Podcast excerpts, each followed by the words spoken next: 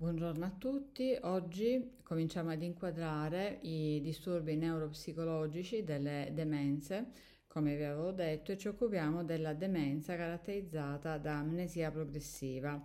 Questo esordio è caratterizzato da un graduale ed insidioso peggioramento della memoria che caratterizza proprio l'andamento dei primi due anni di vita, ehm, diciamo eh, di vita della, della malattia di esordio, volevo dire della malattia e per questo vi dicevo ecco, che gli interventi il, um, cognitivo-comportamentali sono molto importanti perché all'inizio il, le prime manifestazioni sono piuttosto lente.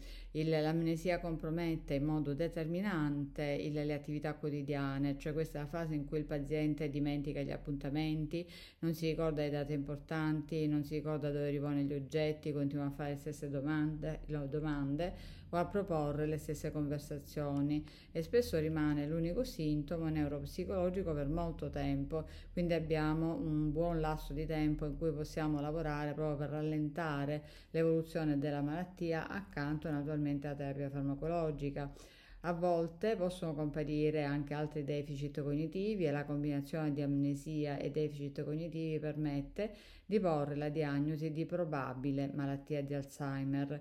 Nei primi tempi della malattia possono comparire lievi difficoltà di orientamento e qualche problema non ancora del tutto evidente nel ricordare eventi remoti. In questa fase i ricordi autobiografici sono però ancora preservati. Ai test di routine i pazienti possono presentare dei deficit nei test di rievocazione nei test di apprendimento incidentale. Il, eh, la, le prestazioni invece ai test di riconoscimento sono nella norma e dimostrano quindi un relativo risparmio dei processi di immagazzinamento e il recupero dell'informazione. Anche l'apprendimento procedurale non è compromesso. I deficit linguistici, quando compaiono, hanno inizialmente il carattere delle anomie e dei deficit di de- denominazione. In alcuni pazienti, dopo poco tempo, si rende evidente un'afasia fluente, accompagnata da difficoltà di comprensione uditiva, dislessia e disgrafia. I disturbi di denominazione sono di natura semantica e sono caratterizzati da sostituzioni lessicali e da circonluzioni.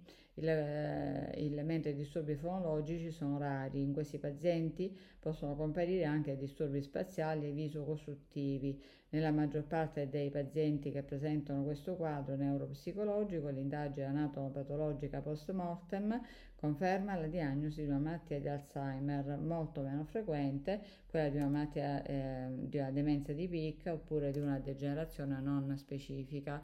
Io vi saluto, vi do appuntamento al prossimo martedì dove continueremo ad analizzare dal punto di vista neuropsicologico quelle che sono il, le manifestazioni, le prime il, manifestazioni così il, della, de, delle demenze, in particolar modo dell'Alzheimer.